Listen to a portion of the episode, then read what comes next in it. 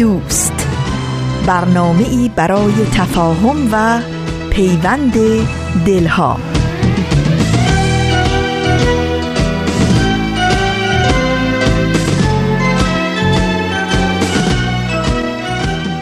سمیمانه ترین درودهای ما از فاصله های دور و نزدیک به یکایک شما شنوندگان عزیز رادیو پیام دوست. در هر کوی و برزن این دهکده جهانی که شنونده برنامه های امروز رادیو پیام دوست هستید بهترین ها رو براتون آرزو داریم و امیدواریم با دلی گرم و پر از امید روز خوبی رو سپری کنید.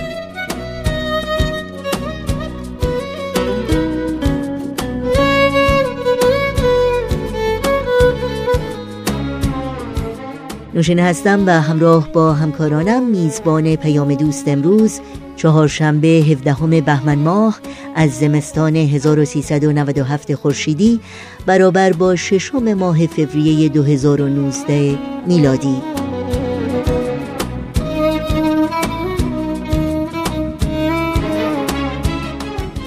بخش هایی که در پیام دوست امروز تقدیم شما می کنیم شامل زبان قصه ها گامی در مسیر صلح و خبرنگار خواهد بود که امیدواریم با این برنامه ها همراهی کنید و از شنیدن اونها لذت ببرید. با ما هم با تلفن، ایمیل و یا از طریق شبکه های اجتماعی و یا وبسایت رادیو پیام دوست www.persianbahaimedia.org در تماس باشید و نظرها و پیشنهادها پرسش ها و انتقادهای خودتون رو مطرح کنید. و اگر اطلاعات راه های تماس با ما رو در دسترس ندارید یا سری به وبسایت رادیو پیام دوست www.persianbahaimedia.org بزنید و یا همینجا با ما همراه بمونید چون در پایان برنامه های امروز این اطلاعات رو یادآور خواهم شد.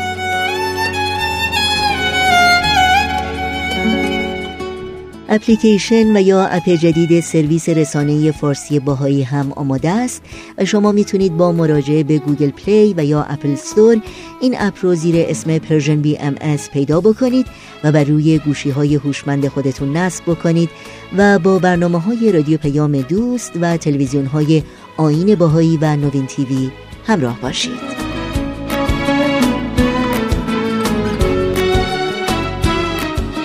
همیشه و مشتاقانه منتظر های شما هستیم.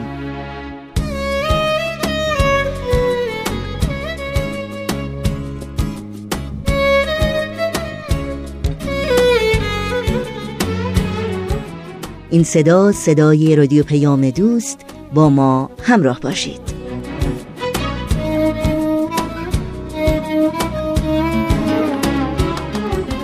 شنوندگان خوب ما برنامه های امروز رادیو پیام دوست رو آغاز می کنیم با بخش دیگری از مجموعه زبان قصه ها با هم بشنویم.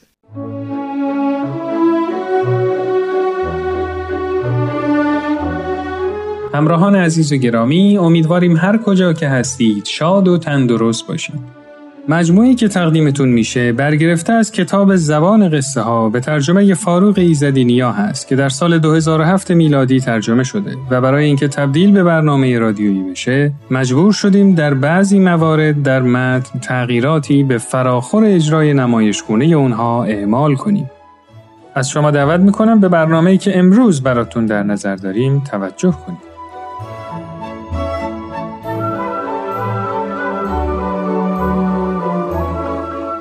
در این برنامه قصد داریم دو داستان رو برای شما روایت کنیم. نام داستان اول هست ارزشش رو داشت.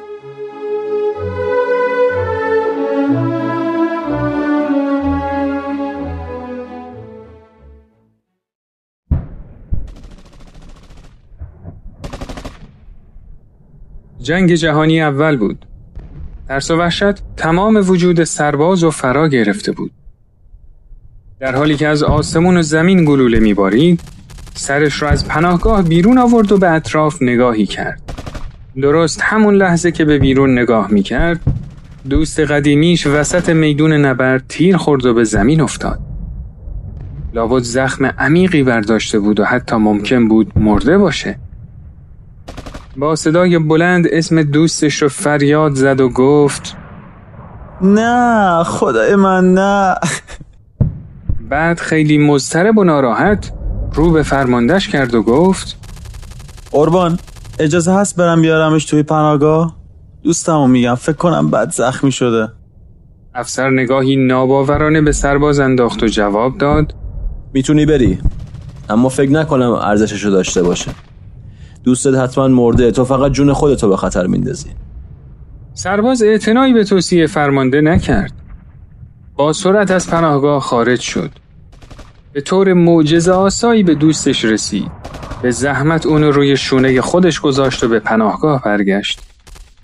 افسر فرمانده نبز سرباز زخمی رو گرفت و بعد نگاهی به دوستش انداخت و گفت بهت گفتم ارزششو نداره. دوستت مرده و تو هم بد جوری زخمی شدی. ارزششو داشت قربان. منظورت چیه که ارزشش رو داشت؟ دوستت مرده؟ بله سرکار اما اما ارزششو داشت. چون وقتی بهش رسیدم هنوز زنده بود. با صدای ضعیفی به من گفت می‌تونستم میای جیم. و من به همین راضی هستم.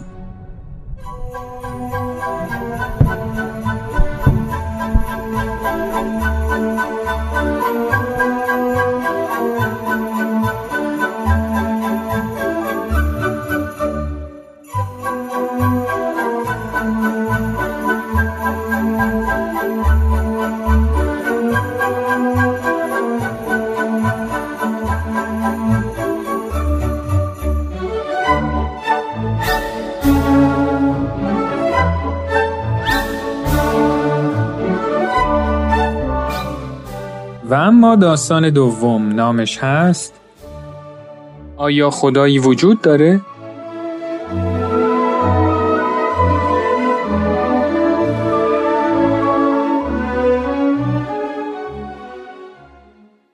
مردی که موهای سر و صورتش بلند و ژولیده بود با آرایشگاه رفت تا موهاشو اصلاح کنه و یه صفایی به سر و صورتش بده. طبق معمول اکثر آرایشگرها آرایشگر قصه ما هم ضمن کار شروع به حرف زدن کرد. از موضوعات متفاوتی صحبت پیش اومد تا اینکه رسید به موضوع خدا. وقتی صحبت به اینجا رسید مرد آرایشگر گفت من که باور ندارم اصلا خدایی وجود داشته باشه مشتری جواب داد شما رو چه حسابی این حرفو می‌زنید و از کجا به این باور رسیدید آخه شما یه نگاهی به خیابونا بندازید و خوب همه گوش و کنارا رو ببینید. خودتون می‌فهمید که خدایی نیست. به من بگید اگه خدایی هست چرا این همه مردم بیمارن؟ چرا این همه بچه بی سرپرست داریم؟ چرا این همه درد و رنج زندگی آدما رو تحت تاثیر قرار داده و چرا فقر و تنگ دستی بیداد می‌کنه؟ از هر طرف صدای آه و ناله و فریاده که به آسمون میره. اگه خدایی هست چرا این درد و رنجا از بین نمیرن؟ اگه خدایی بود دیگه نه دردی بود و نه رنجی و نه فقری و نه ظلم و ستمی. همه خوشبخت بودند و خوشحال. دیگه نه غمی بود که به دلی سنگینی کنه و نه اندوهی بود که قلبی رو به درد بیاره. دیگه نه اشک حسرتی بود که از چشم نیازمندی بریزه و نه زانوی غمی بود که بغل ستم دیده جا خوش کرده باشه. این جورایی که میگن خدا مهربونه تو باور من نمی گنجه. چون اگه همچین خدایی وجود داشت اجازه نمی‌داد هیچ کدوم از این اتفاقا بیفته و بنده هاش تو رنج و عذاب باشن. مرد کمی با خودش فکر کرد اما جوابی نداد. چون میلی نداشت توی بحثی وارد شه که آخرش جز جدل چیزی وجود نداشت. پس سکوت کرد. آرایشگر که کارش تمام شد مرد هم از روی صندلیش بلند شد و خداحافظی کرد و از آرایشگاه بیرون رفت.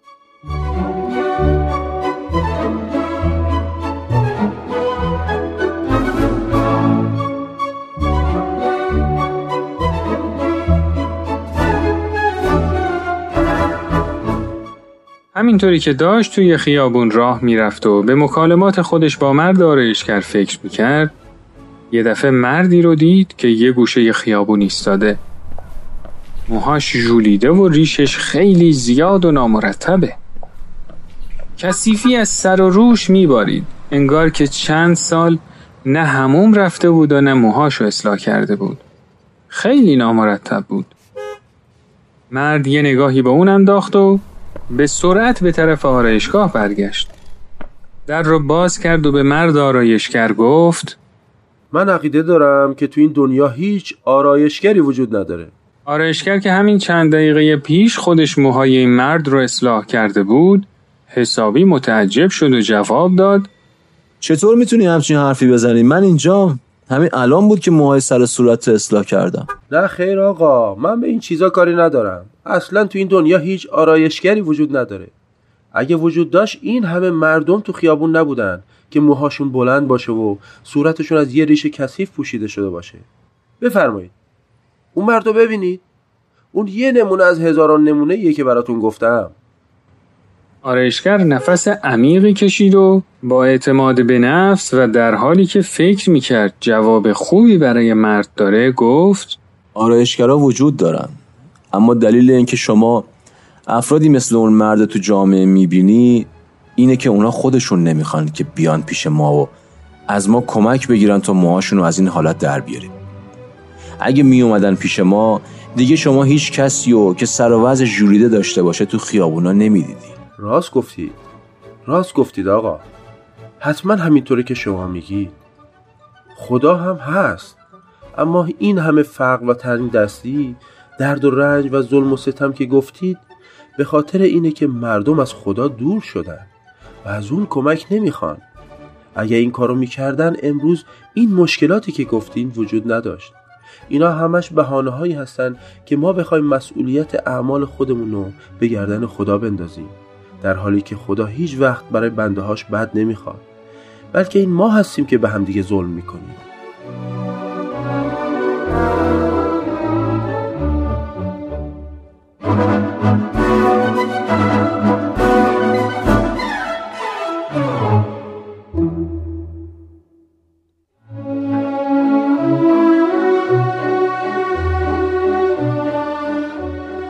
دوستان و همراهان عزیز امیدوارم که از این داستان لذت کافی رو برده باشید.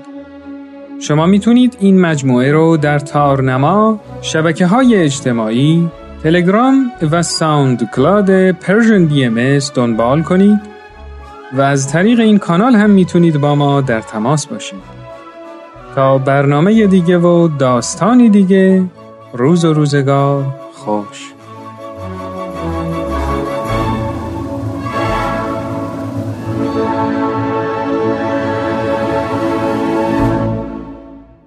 شنوندگان عزیز رادیو پیام دوست هستید و برنامه این هفته زبان قصه ها رو شنیدید. پیام دوست امروز رو با قطعه موسیقی ادامه میدیم.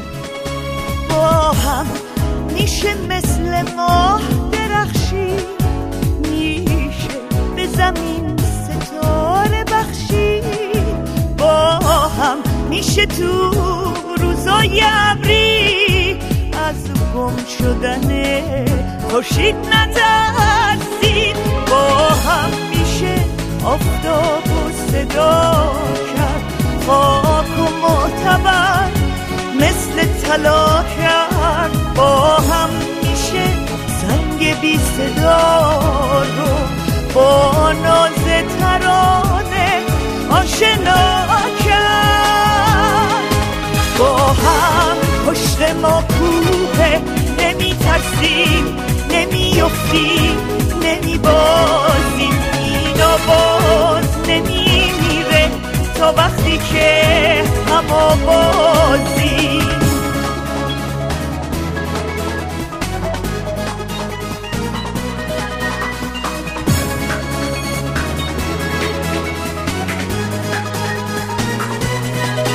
به تازه قصه تا می‌خواد به تازه نسازه روزگار با ما نسازه.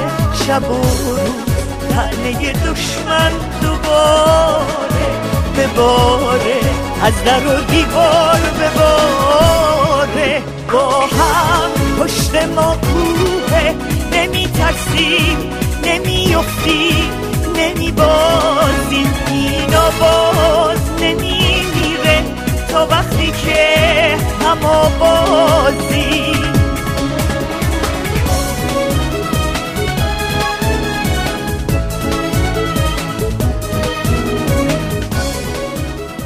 در این ساعت از برنامه های امروز رادیو پیام دوست به بخش کوتاه دیگری از مجموعه گامی در مسیر صلح گوش می کنیم. گامی در مسیر صلح بخش هایی از پیام دبیر کل سازمان ملل متحد به مناسبت روز بین المللی جوانان آگست 2008 جوانان در زمینه اشاعه رفتارها و فناوری‌های نوین ماهرند و می توانند به سرعت روش زندگی و انتخاب مشاغلی که موجب تولید کربن کمتر می شود را در زندگی روزمره خود قرار دهند. بنابراین به جوانان باید فرصت داد تا فعالانه در سطوح تصمیمگیری محلی، ملی و جهانی مشارکت نمایند. آنان می توانند فعالانه از ابتکارات خلاقی حمایت کنند که موجب تصویب قوانین گسترده می شود. همه ما موظفیم بر توان و افکار روشن خود برای شکل دهی سیاره ایمنتر و پایدارتر سرمایه گذاری کنیم. صلح در دستان ماست.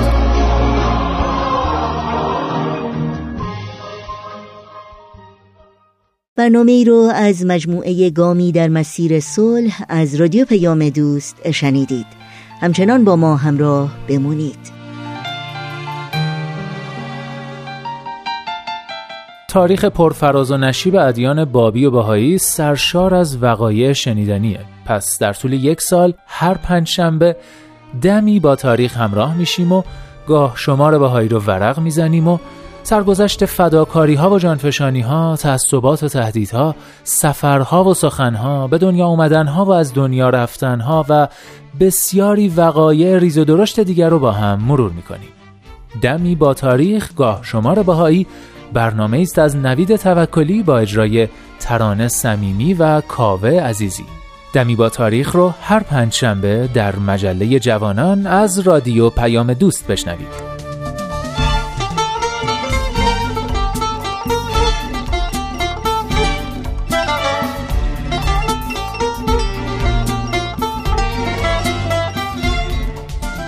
این صدا صدای رادیو پیام دوست و شما شنوندگان عزیز ما اگر آماده هستید با هم سری بزنیم به اتاق خبرنگار. خبرنگار.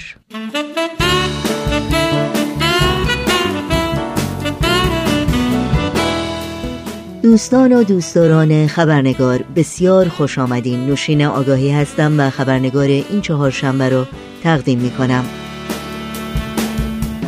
قبل از اینکه به میهمان این برنامه خبرنگار خوش آمد بگیم و گفتگوی امروز را آغاز کنیم نگاهی گذرا داشته باشیم به پاره از سرخطهای خبری در برخی از رسانه های این سو و آن سو و فراسوی ایران زمین. ابراز نگرانی خانواده ها از بیخبری از وضعیت سپیده قلیان فعال اجتماعی و اسماعیل بخشی فعال کارگری نگرانی نمایندگان مجلس از شرایط محاکمه فعالان محیط زیست. وکیل مدافع نرگس محمدی فعال حقوق بشر زندانی از نیاز مبرم موکلش برای عمل جراحی خبر داد. و مادر سعید ملکپور فعال اینترنتی زندانی خواستار آزادی فرزندش بعد از ده سال زندان شد.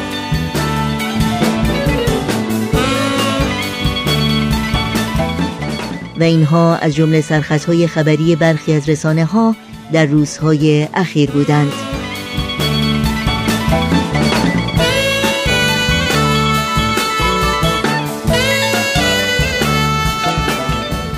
و ما روز 18 ماه ژانویه امسال یعنی چند هفته پیش بیت العدل اعظم بالاترین مرجع اداری جامعه جهانی بهایی در نامه خطاب به بهایان عالم به موضوع صلح جهانی می‌پردازه و با اشاره به فرصتهایی که به خصوص در صد سال اخیر برای تحقق صلح وجود داشته و همچنین موانعی که از تحقق این آرمان تاریخی بشر جلوگیری کرده پیروان آین بهایی در سراسر جهان رو تشویق می‌کنه که با اطمینان در راه ایجاد صلح قدم بردارند و از موانع و چالش هایی که جهان امروز ما رو تهدید می‌کنه و استقرار صلح رو مشکل نه و ناامید نشوند. در مورد مفاد مهم نامه اخیر بیت العدل اعظم پیرامون موضوع صلح گفتگوی کوتاه تلفنی داریم با دکتر بهروز ثابت نویسنده محقق علوم اجتماعی و استاد فلسفه و علوم تعلیم و تربیت و مشاور مراکز آموزش عالیه آمریکا. همراه با شما به دکتر بهروز ثابت خوش آمد بگیم و گفتگوی امروز رو آغاز کنیم.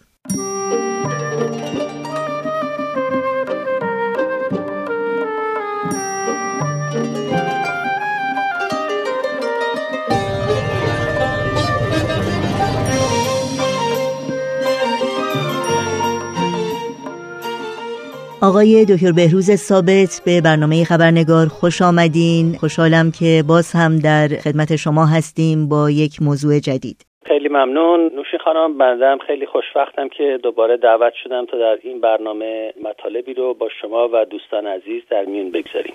خیلی ممنونم. آقای دکتر ثابت صحبت امروز ما در مورد پیام اخیری است که بیت اعظم به باهایان جهان فرستادند. در آغاز این پیام اشاره هست به الواح حضرت بهاءالله خطاب به ملوک و سلاطین عالم که تقریبا در اواخر قرن 19 میلادی به اونها ارسال شده.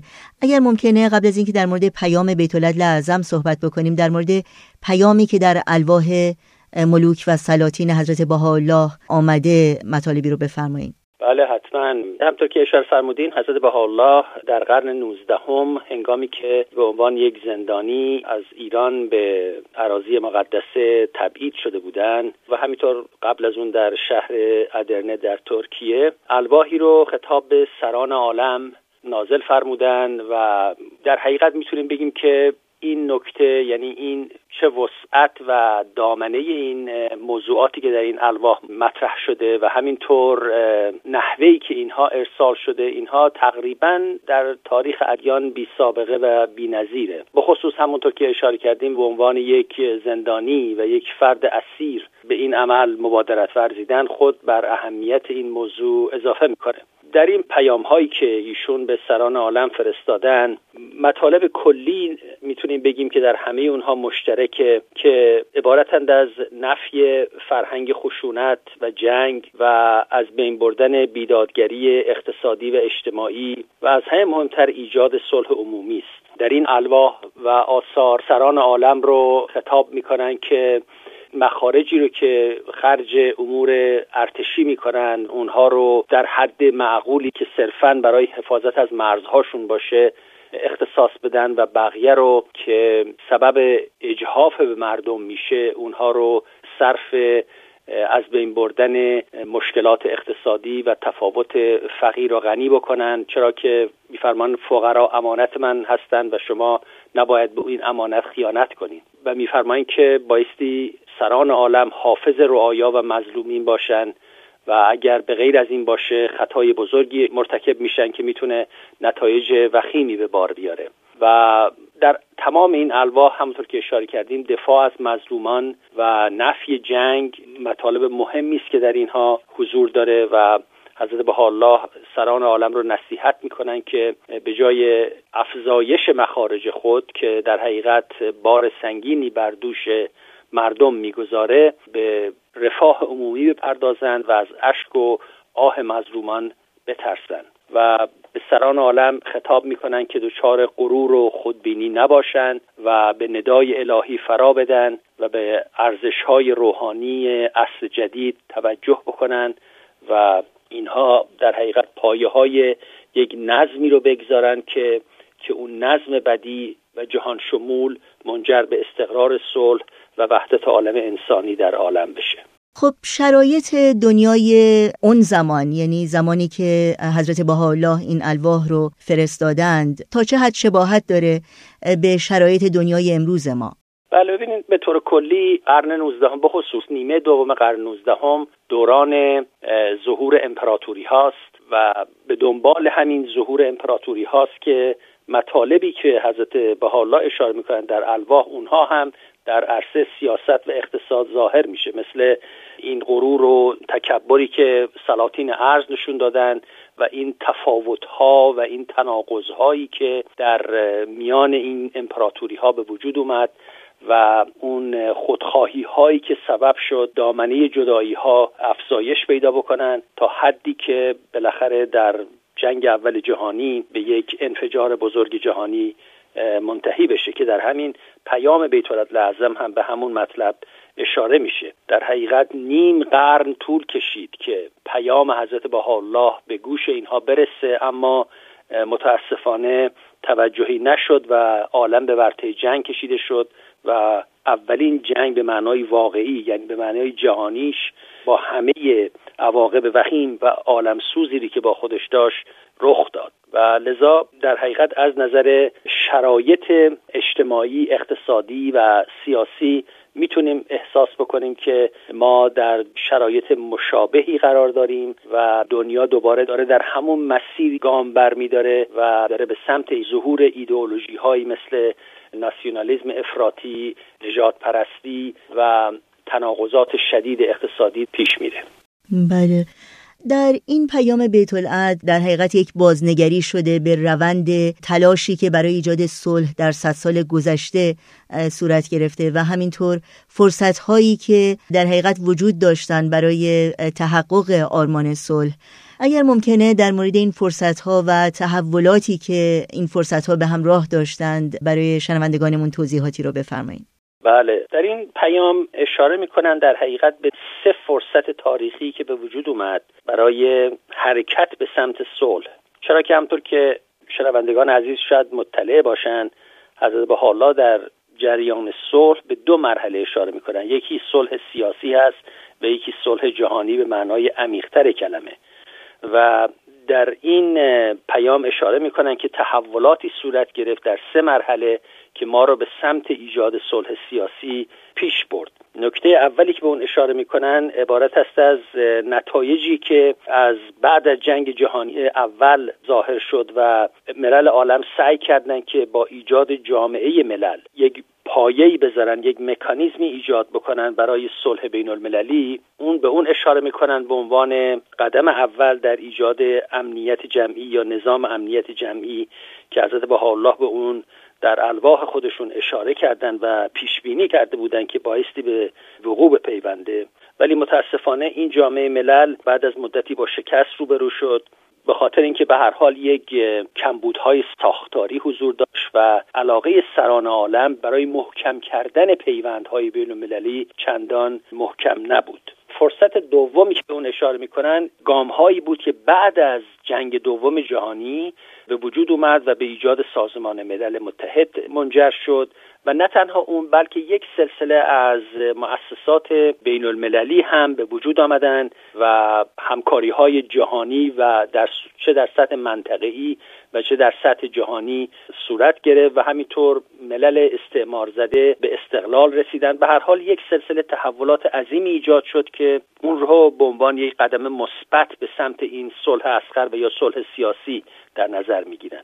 منتها اشاره می‌کنن که بعد از جنگ دوم جهانی مسئله جنگ سرد به وجود آمد که در حقیقت بین دو مملکت اتحاد شوروی و امریکا بود و این یک چالشی بود برای ایجاد صلح در عالم. و بالاخره فرصت سوم زمانی بود که جنگ سرد خاتمه پیدا کرد. در اواخر دهه 80 و اوایل دهه 90 میلادی و به دنبال اون بود که یک امکانات جدید و یک شرایط جدیدی به وجود اومد و همینطور یک روحیه همکاری به وجود اومد که ناشی از از میان رفتن دیوارهای جدایی بود که به این دو قطب بین المللی رو از هم جدا می کرد و به دنبال اون بود که در اوایل قرن 21 سران عالم در مجامع مختلفی به گرد هم اومدن و در مورد مشکلات مشترک جهانی به مشورت پرداختند که البته متاسفانه با آغاز قرن حاضر یک نوع چالش های جدیدی به وجود اومد که به مرور در اون نتایج و یا امیدهایی رو که به وجود آمده بود تا حدودی از میان برد و ما رو بیشتر و بیشتر نزدیکتر کرد احتمال برخورد و خطری که می‌تونه صلح جهانی رو در هم بشکنه و اونها عبارتند از فقر مفرد در سطح جهانی از میان رفتن تعاملات بین شهروندان و نهادهای حکومتی بنیادگرایی مذهبی کاهش اعتماد عمومی و و ظهور ایدئولوژی های افراطی مثل نجات پرستی ملیتگرایی و جناهگرایی که اینها همه عواملی هستند که دوباره از خواب بیدار شدن و جهان رو مورد تهدید قرار دادن مهمترین دلیلی که جامعه بشری این فرصتهای مهمی رو که شما اشاره کردین در صد سال اخیر وجود داشته برای ایجاد صلح ولی از دست داد چی هست؟ ببینید یکی از درس هایی رو که ما می‌تونیم از جنگ سرد و خاتمه اون بگیریم این بود که در طول دوران جنگ سرد تصور بر اون بود که مشکلات بین المللی ناشی از تضاد ایدئولوژیک دو نظام سرمایداری و سوسیالیستی است. و فرض بر این بود که اگر این تضادها از بین بره ما می‌تونیم به یک نوع صلح پایدار دست بیابیم. چالش هایی که بعد از از میان رفتن جنگ سرد به وجود آمد یعنی مشکلاتی الان ما باش روبرو هستیم نشون داد که در حقیقت مشکل در تضاد ایدئولوژیک این دو نظام نبود. ولی مطلبی رو که جهان بهش رسیده و نوع انسان باید پیدا بکنه یا کشف بکنه اینه که این چالش های دوباره ای که بعد از جنگ سرد سر در آوردن نشونه این است که مشکلات جنگ سرد و یا چالش های جنگ سرد ناشی از عوامل عمیقتری بود که در حقیقت برمیگرده به طبیعت انسان و به اون ارزش ها و افکاری که ناظر هست و حاکم هست بر فرد و جامعه.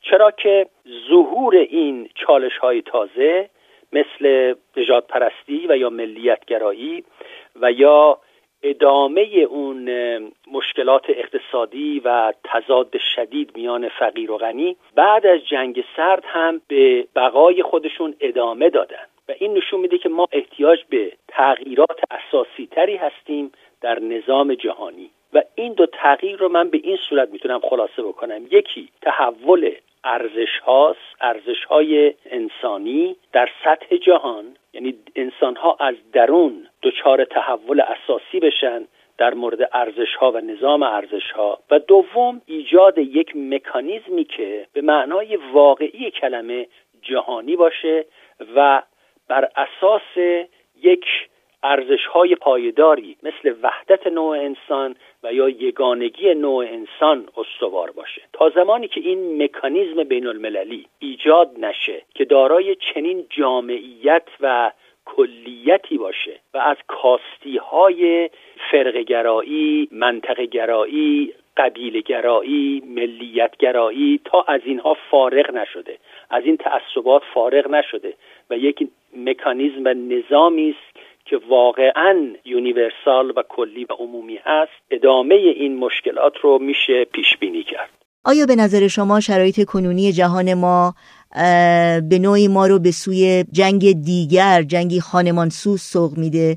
و اگر اینطور هست نشانه های احتمال وقوع یک جنگ جهانی دیگه چی هست و تا چه حد باید این خطر رو جدی بگیریم؟ بله البته این مطلب بسیار حساسیه و نمیشه دقیقا این مطلب رو به صورت علمی و یا objective یه نوعی پیش بینی کرد. اما به طور کلی می‌تونیم بگیم که علائمی هست که نشون میده اون نظم بعد از جنگ دوم جهانی که بهش اشاره کردیم و یا اون فرصتی که به وجود اومده بود اون الان به شدت به چالش کشیده شده. در همه کشورها چه در سطح ملی چه در سطح منطقه‌ای و چه در سطح جهانی. و مشکلاتی که الان ما داریم مثل بحران محیط زیست مشکلات اقتصادی مسئله پناهندگان چه در اروپا چه در آمریکا و تروریسم و امثال اینها که مشکلاتی است و چالش است که در حقیقت خطوط بسیار عمیقی کشیده و حتی در ممالکی که حداقل تا حدودی از وفاق داخلی برخوردار بودن اونها رو هم دچار تزلزل کرده. مثلا مثل انگلستان که این مسئله خروج و یا عدم خروج از اتحادیه اروپا الان یک شکاف عظیمی در اون مملکت ایجاد کرده چه از نظر سیاسی و چه از نظر اقتصادی. حتی می‌تونه وحدت ملی اون رو یعنی اون رابطه که با ایرلند داره و یا با اسکاتلند که می‌خواد در اتحادیه جهانی بمونه همه اینها رو به خطر انداخته. کم و بیش همه اینها رو در اکثر ممالک دنیا میشه مشاهده کرد. و همطور گفتیم بعد از جنگ سرد نشون داد که مشکلات صرفا ایدئولوژیک نیست بلکه بسیار عمیقتره بسیار ساختاری تره و ایجاد یک نظام کاملا جهانی به بین المللی راه حل هست و تا زمانی که اون وحدت جهانی عمیقتر نشده دامنه این بحران ها بیشتر و بیشتر خواهد شد. و لذا بر این اساسه که ما معتقدیم خطر یک نوع جنگ جهانی حضور داشته و هنوز هم داره. اشاره می‌کنم به یکی از بیانات حضرت الله که میفرمایند که اصلاح این مفاسد قویه قاهره ممکن نه مگر به اتحاد احزاب عالم. و بعد اشاره می‌کنن که بایستی ندای این مظلوم رو بشنوید و به صلح اکبر تمسک نمایید. و به هر حال اینها چالش هایی است که در برابر انسان قرن 21 قرار داره و امیدواریم که واقعا همونطور که به الله اشاره فرمودن اون اراده در میان سران عالم ایجاد بشه تا امکان وقوع یک جنگ جهانی دیگر رو عملی نکنه. پس بقیده شما در حقیقت ما باید دیدگاهمون یا درکمون از مفهوم صلح به طور کلی تغییر بکنه و یک مفهوم دیگری جامعتری و کاملتری از صلح رو در حقیقت درش تعمل بکنیم و برای ایجادش تلاش بکنیم. بله کاملا. مثلا در یک قسمتی از این پیام بیت اعظم مطلبی هست که در حقیقت پاسخی است به این سوال شما و اون این است که اشاره می‌کنن تحقق چنین دیدگاهی دیر یا زود مستلزم یک اقدام برجسته تاریخی از جانب رهبران جهان در امور زمامداری است. افسوس که اراده چنین اقدامی هنوز موجود نیست بشریت در چنگال یک بحران هویت گرفتار است و مردمان و گروه های متعدد در تعریف هویت خود و جایگاهشان و نحوه عمل خیش در کشمکش می باشند و بدون دیدگاهی درباره یک هویت مشترک و مقصدی همگانی در دام های ایدئولوژی و منازعات برای کسب قدرت گرفتار میگردند و تعبیرات به ظاهر بیشماری از ما و آنان هویت گروه ها را بیش از پیش محدود و در تضاد با یکدیگر تعریف می کند و این گونه تقسیم بندی گروه ها با علاقه ناهمگون به مرور زمان انسجام اجتماع را به تحلیل می‌برد و مفاهیم رقابت آمیز رو جانشین اون مسیر مشترک جامعه انسانی می‌کنه. با وجود تمامی موانع و چالش هایی که وجود داره و افراد جامعه بشری رو از همدیگه دور می‌کنه چطور میشه؟ هنوز امیدوار بود و نه تنها امیدوار بود بلکه در حقیقت در راه ایجاد صلح قدم برداشت و از پا ننشست. بقیده شما. اصولا آین باهایی یک دیدگاه مثبتی داره نسبت به فرایند صلح و صلح بین المللی و ما معتقدیم که صلح جهانی نه تنها امکان پذیره بلکه اجتناب ناپذیره. در همین بیانیه به اون اشاره میشه در آثار حضرت الله و حضرت عبدالبها به اون اشاره شده و همینطور در پیام قبلی بیت اعظم پیام صلح که در دهه 80 میلادی صادر شد در اون هم به این مطلب اشاره می‌کنن و این در آثار حضرت شوقی افندی اشاره میشه که در حقیقت رسیدن به صلح و صلح جهانی یک روندی هست در ادامه جهانی شدن در ادامه تکامل حیات جمعی و حیات اجتماعی انسان هست. یعنی تکاملی که مراحل اولیش با حیات خانواده شروع میشه سپس به اتحاد قبیله رسیده بعد به تاسیس دولت شهرها و سپس به نظام کشورهای مستقل و اکنون در این اصلی که ما زندگانی می‌کنیم که حضرت الله به اون اشاره می‌کنن که انسان در آستانه بلوغ قرار گرفته شرایط و امکانات وحدت عالم امکان پذیر شده و شرایط برای ایجاد یک نظم جهانی به وجود آمده که در حقیقت هر گونه مخالفت با و یا سنگندازی در راه ایجاد توافق نوع بشر می‌تونه عواقب وخیمی به دنبال داشته باشه. لذا این رو ما به صورت خیلی علمی و به صورت یک روند تکاملی نگاه می‌کنیم. و و معتقدیم که انسان به خاطر اون روح انسانی به خاطر قلبه روح انسانی و اون نیازی که انسان برای ایجاد صلح و دوستی داره برمیگرده به تعریفی که ما از طبیعت انسان می‌کنیم که در حقیقت روح انسان ناظر به وحدت و صلح هست و در طول تاریخ این روح انسانی نشون داده که چگونه بالاخره بعد از همه شرایط مخرب تونسته دوباره ادامه بده و حیات خودش رو در کره ارز به سمت مراحل بهتری هدایت بکنه. لذا اون روح انسان که به سمت دوستی و ایجاد وحدت و نفی تمایلات حیوانی هست اون می‌تونه سرانجام غلبه بکنه و ما رو به سمت ایجاد این صلح جهانی هدایت کنه. ممنونم آقای دکتر بهروز ثابت. مثل همیشه از مطالب ارزندهی که با ما در میون گذاشتین مطمئن هستم که به زودی باز هم شما رو در این برنامه خواهیم داشت. خواهش می‌کنم. خیلی ممنون از این فرصت. بیا تا پا بذاریم تو راه فرداهای خوب. بیا تا خط بکشیم به روی پاییز و غروب بیا تا رها باشیم. رها مثل باد بادکا بیا تا پاره کنیم. بند همه مترسکا تا به کی سراب فردا. وحشت روز مبادا. تا به کی تکرار دیروز.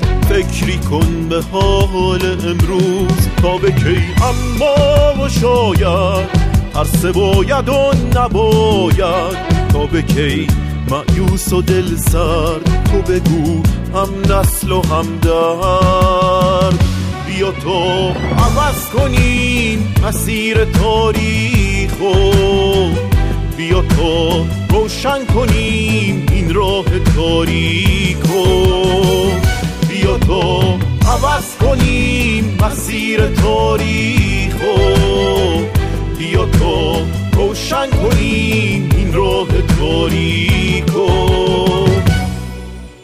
شنوندگان عزیز به پایان برنامه های امروز رادیو پیام دوست نزدیک میشیم.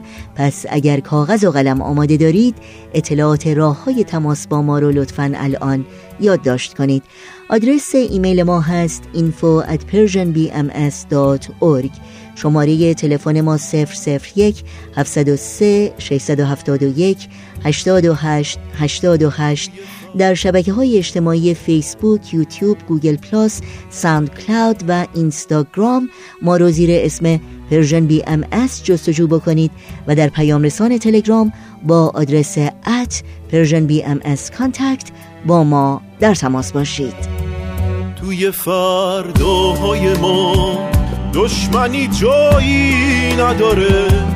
خورشید فردا برامون گل و لبخند میاره فاصله بین آدما دیوار برلین نمیشه مقصد آزادگی گرمابه فین نمیشه توی فرداهای ما تفنگا بی گلوله ها پرچم سپید صلح و میکوبیم رو قله ها مرزا رو وا می‌کنیم دنیا میشه خونه ما. دیگه فرقی نداره. سرخ و سفید زرد و سیاه. بیا تا عوض کنیم مسیر تاریخو بیا تا روشن کنیم این راه تاریک در اینجا به پایان برنامه های این چهار شنبه رادیو پیام دوست می‌رسیم. همراه با بهنام مسئول صدا و اتاق فرمان و البته تمامی همکارانمون در بخش تولید رادیو پیام دوست از همراهی شما سپاسگزاریم و خدا نگهدار میگیم.